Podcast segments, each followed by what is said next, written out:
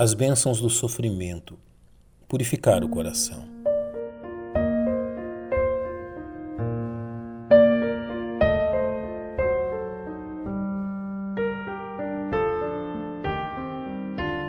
Ao observarmos o ensino do apóstolo Pedro em sua primeira epístola, percebemos a forma tão clara pela qual o apóstolo conjuga santidade e sofrimento como verdades que se associam no viver cristão a fim de gerar nos salvos os frutos de sua vida em Cristo.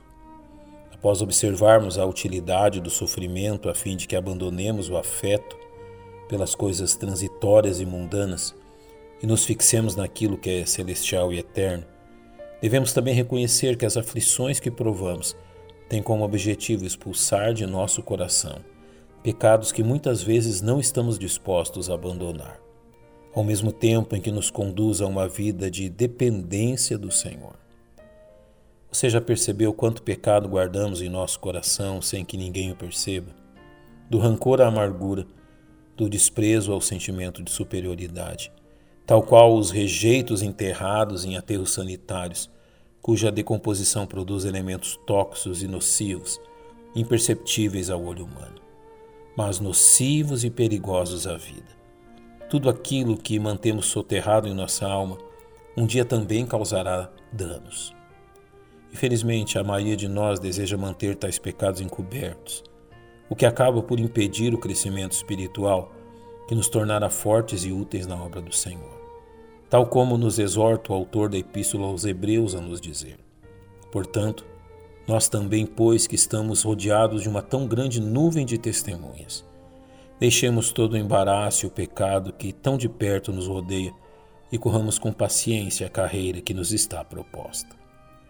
Pedro nos ensina em sua primeira epístola que a aprovação de nossa fé, muitas vezes por meio de lutas e sofrimentos, visa purificar nossa confiança no Senhor, purificando-a de tudo aquilo que a contamina, ao dizer: para que a prova da vossa fé, muito mais preciosa do que o ouro que perece, e é provado pelo fogo.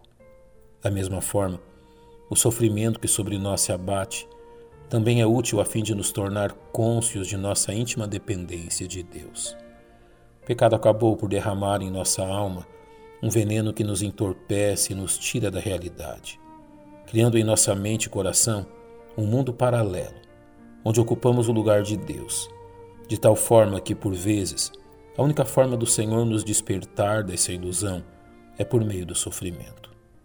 É bem conhecido dos atentos leitores das Sagradas Escrituras os fatos que se sucederam com Nabucodonosor, rei dos caldeus, narrados no quarto capítulo do livro de Daniel.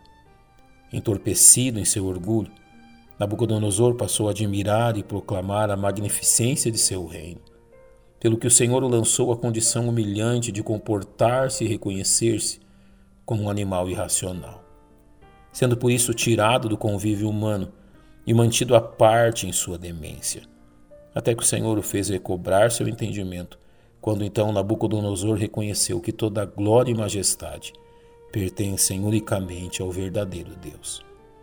Quantos de nós hoje têm também cultivado em sua mente e coração pensamentos de soberba e orgulho semelhantes a este homem? Quando todos os demais meios não surtem o efeito de nos despertar de nosso entorpecimento espiritual. Resta ao Senhor permitir que o sofrimento nos traga novamente a sensatez, expondo o pecado escondido em nosso coração e nos ensinando a viver de forma humilde, como viveu nosso Mestre. Que aprendamos esta lição e que tal verdade resulte na honra e glória de nosso Deus.